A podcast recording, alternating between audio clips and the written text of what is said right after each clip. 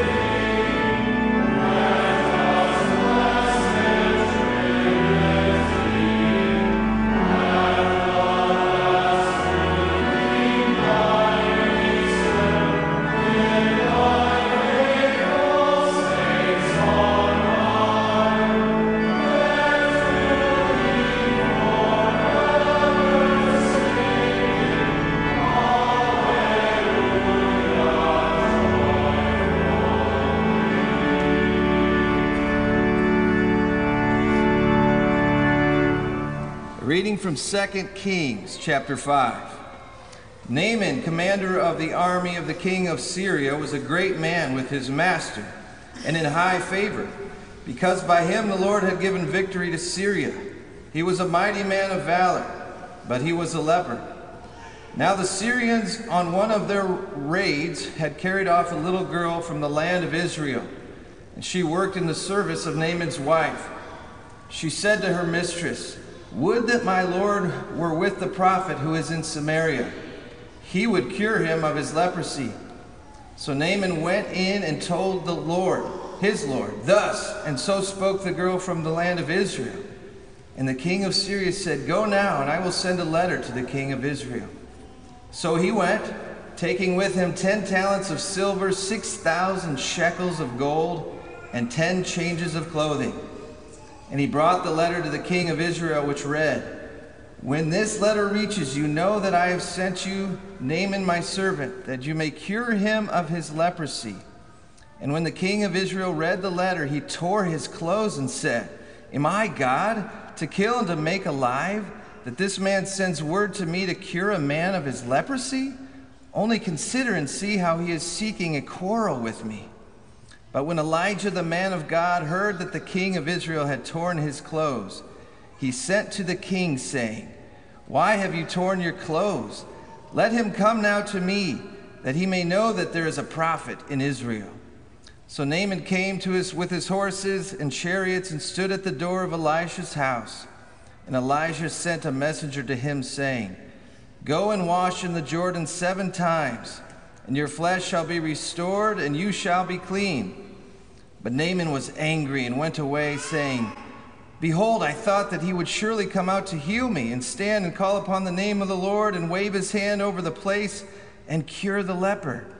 Are not Abana and, and Pharpar, the rivers of Damascus, better than all the waters of Israel? Could I not wash in them and be clean? So he turned and went away in a rage. But his servants came near and said to him, My father, it is a great word the prophet has spoken to you. Will you not do it? He has actually said to you, Wash and be clean. So he went down and dipped himself seven times in the Jordan according to the word of the man of God. And his flesh was restored like the flesh of a little child, and he was clean. O Lord, have mercy on us. In many and various ways, God has spoken to his people of old by his prophets. And now in these last days he has spoken to us by his son.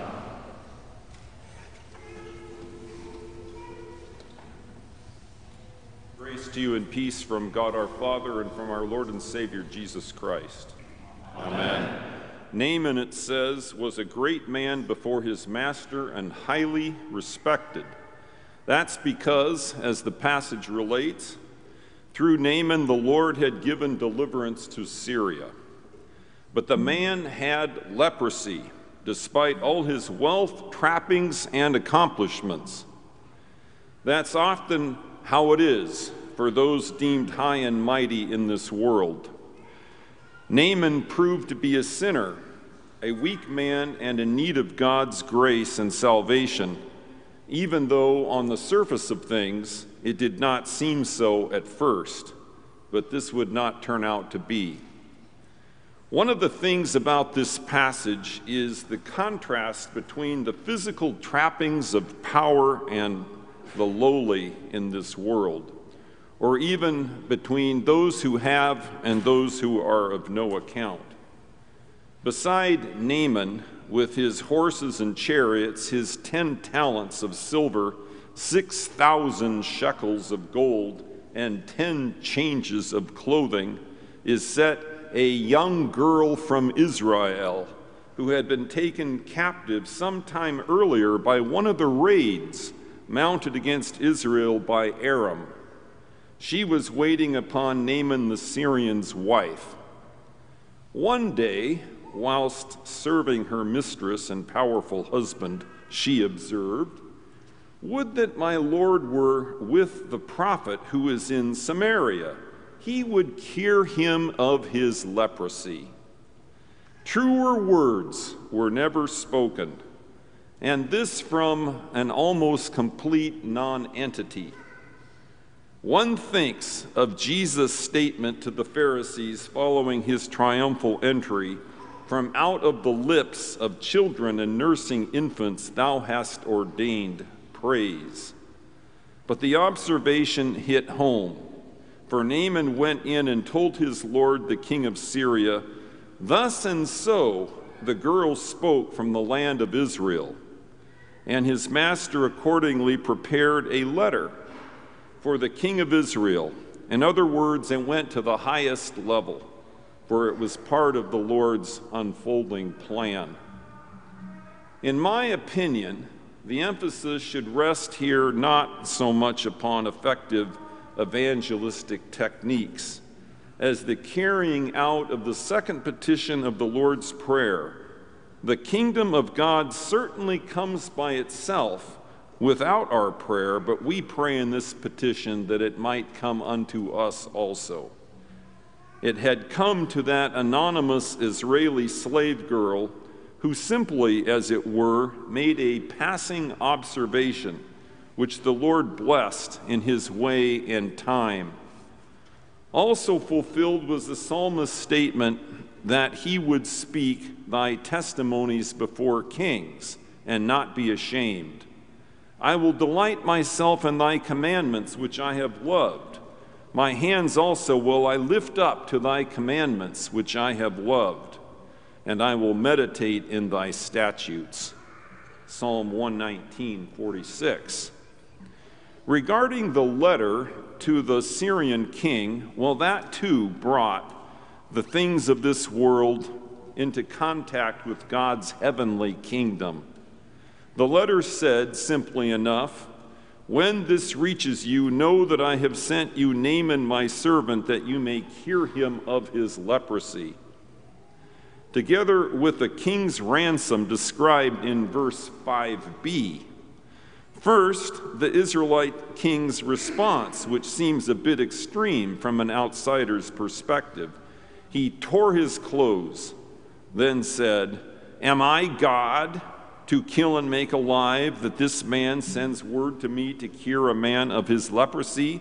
Only consider and see that he is picking a quarrel with me. Matters were tense between Israel and Syria in those days. King Joram concluded that the entire incident was an attempt by Ben Hadad to create a pretext for a declaration of war. And what about the king's ransom? The talents of silver, the shekels of gold, and the ten changes of costly attire? Well, everyone knew that a cure to leprosy was an expensive affair requiring costly payments, especially for so important a personage as Naaman the Syrian seemed to be. So it was an attempt to buy God off. I give so that you give, was the pagan formula expressed in the days of Caesar Augustus. Such is the spirit of paganism then as now. From the days of Naaman to our own day, the attempt at self payment and self justification was and still is there. Finally, the matter reached the ears of Elisha, the man of God, as he is designated in 5 8.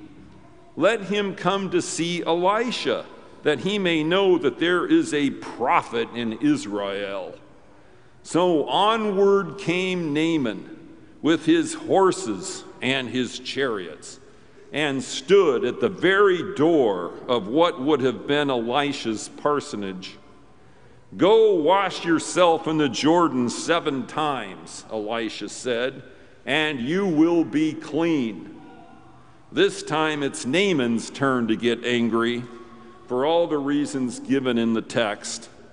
He thought this prophet should come out to him and call on Yahweh his God, wave his hand over the place, and cure the leper. What had the dirty, stinking Jordan in common with the pure and limpid waters of Damascus, the Abana, and Pharpar? Could he not wash in them and be clean? So he goes away in a huff. Until once again the likewise anonymous servants encourage him to do as the prophet commanded.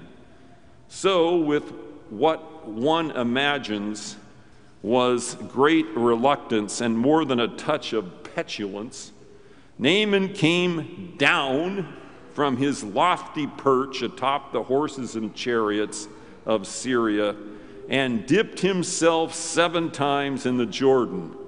The end of our lection is that this that his flesh was restored like the flesh of a little child and he became clean. Now the connection to holy baptism is not difficult to make.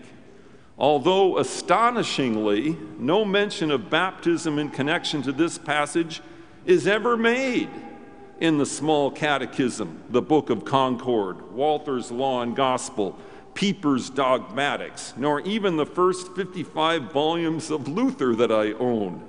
I know because I checked them all out. But the co- connection to holy baptism was clearly made by our own Dr. Jeffrey Pulse in a sermon of about two weeks ago, you may remember it, when Dean Grime tried to talk me out of preaching on this passage today because it was already taken.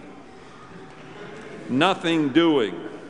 There is more and better gospel material here than 10,000 sermons could ever do justice to, as I think you'll agree. For if the passage is not actually connected with the sacrament of holy baptism, as I'm sure some doctrinal purists could probably cavil, it certainly corresponds as a type to what holy baptism does for us sinner saints each and every day, namely, that it cleans us, restores us like the flesh of a little child, as this passage says and makes one think of Jesus' statement that unless one enters the kingdom as a little child, one shall not enter it at all. Mere children and recent converts may be a bit rough around the edges, as Naaman clearly was, but they are secure in their baptisms into Christ Jesus, as one may be. One wonders whatever happened to old Naaman following his healing and restoration. Well, he had to put up with Gehazi, one of Elisha's feckless servants, who tried to obtain by unscrupulous means the riches that his master Elisha had turned down. The last thing we see of Naaman is that he wanted to take two mules' loads of earth to Syria that he might not make sacrifice to any other God but Yahweh. He was, in other words, a genuine convert to the Lord, although he speaks, puzzlingly, of accompanying his lord, the Syrian king, into the house of Rimmon, a Syrian storm god, to worship there. Nonetheless, Elisha dismisses him in peace with the benediction befitting a true pre Christ Christian. Nor do we know whatever happened to that little Israeli slave girl. Presumably, she continued to serve her master and mistress as before and persist in her Yahwistic faith. Both slave girl, Naaman, and their successive families are lost in the mists of time. Further, Elisha models for us what it means to be a man of integrity, that is, not to truckle under when pushy pagans expect spe- special favors from the clergy by virtue of their riches and influence in this world. A struggling seminary student with his heart and faith in the right place is of infinitely greater standing in God's sight headed for service in the holy ministry than even Patrick Mahomes in all his glory. For you are to serve a greater master than he, namely the Lord Jesus Christ, who is the blessed and only potentate, the King of kings and the Lord of lords, who only hath immortality, dwelling in the light which no man can approach unto, whom no man hath, hath seen or can see, to whom be the honor and power forever. Amen. And the peace of God, which passes all understanding, keep your hearts and minds through Christ Jesus. Amen.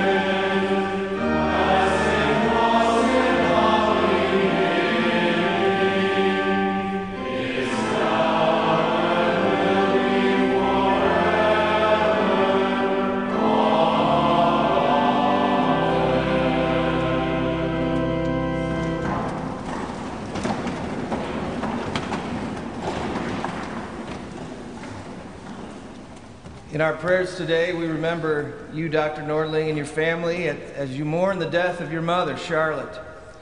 We remember seminarian Mark Langston's grandfather, Reverend Harvey Keatsman, as he undergoes surgery today. We remember those who serve in our country's armed forces, especially Casey Hosier, Alan Hosier, Alexander Mundorf, Nicholas Arias, Micah Lyle, and Nathaniel Dijak. We also remember the chaplains who serve those in our armed forces, especially Raymond Ayers, Saul Grosskopf, Carl Gibbs, Ryan Schnocky, Edward Wright, Eric Malmston, Christopher Sutton, Matthew Mortensen, Mark Seaman, Isaac Wirtz, and Gregory Johns.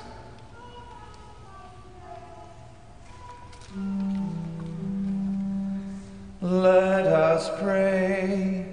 O God, in the glorious transfiguration of your beloved Son, you confirm the mysteries of the faith by the testimony of Moses and Elijah, and in the voice that came from the bright cloud, you wonderfully foreshadowed our adoption by grace.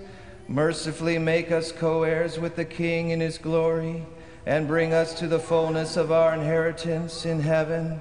Through the same Jesus Christ our Lord, who lives and reigns with you in the Holy Spirit, one God now and forever.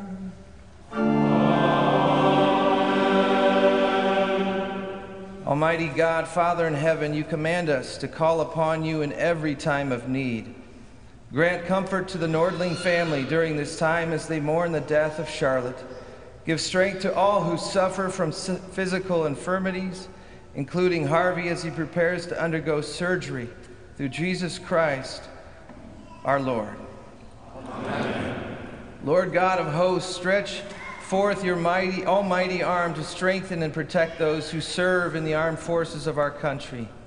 Support them in times of war and in times of peace. Keep them from all evil, giving them courage and loyalty. Grant that in all things they may serve with integrity and with honor. Give your continual blessing to the chaplains who minister to them through Jesus Christ our Lord. Amen. O Lord, our heavenly Father, almighty and everlasting God, you have safely brought us to the beginning of this day. Defend us in the same with your mighty power, and grant that this day we fall into no sin, neither run into any kind of danger, but that all our doings, being ordered by your governance, may be righteous in your sight. Through Jesus Christ, your Son, our Lord, who lives and reigns with you in the Holy Spirit, one God now and forever. Amen. Taught by our Lord and trusting his promises, we are bold to pray. Our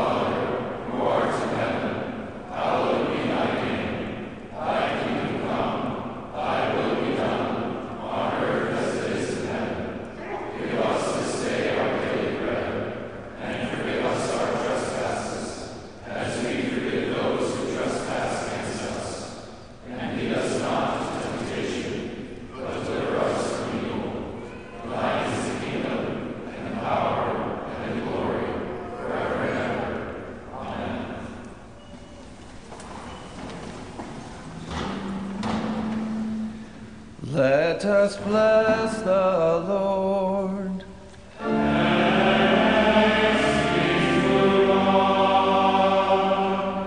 The Lord Almighty bless us and direct our days and our deeds in his peace.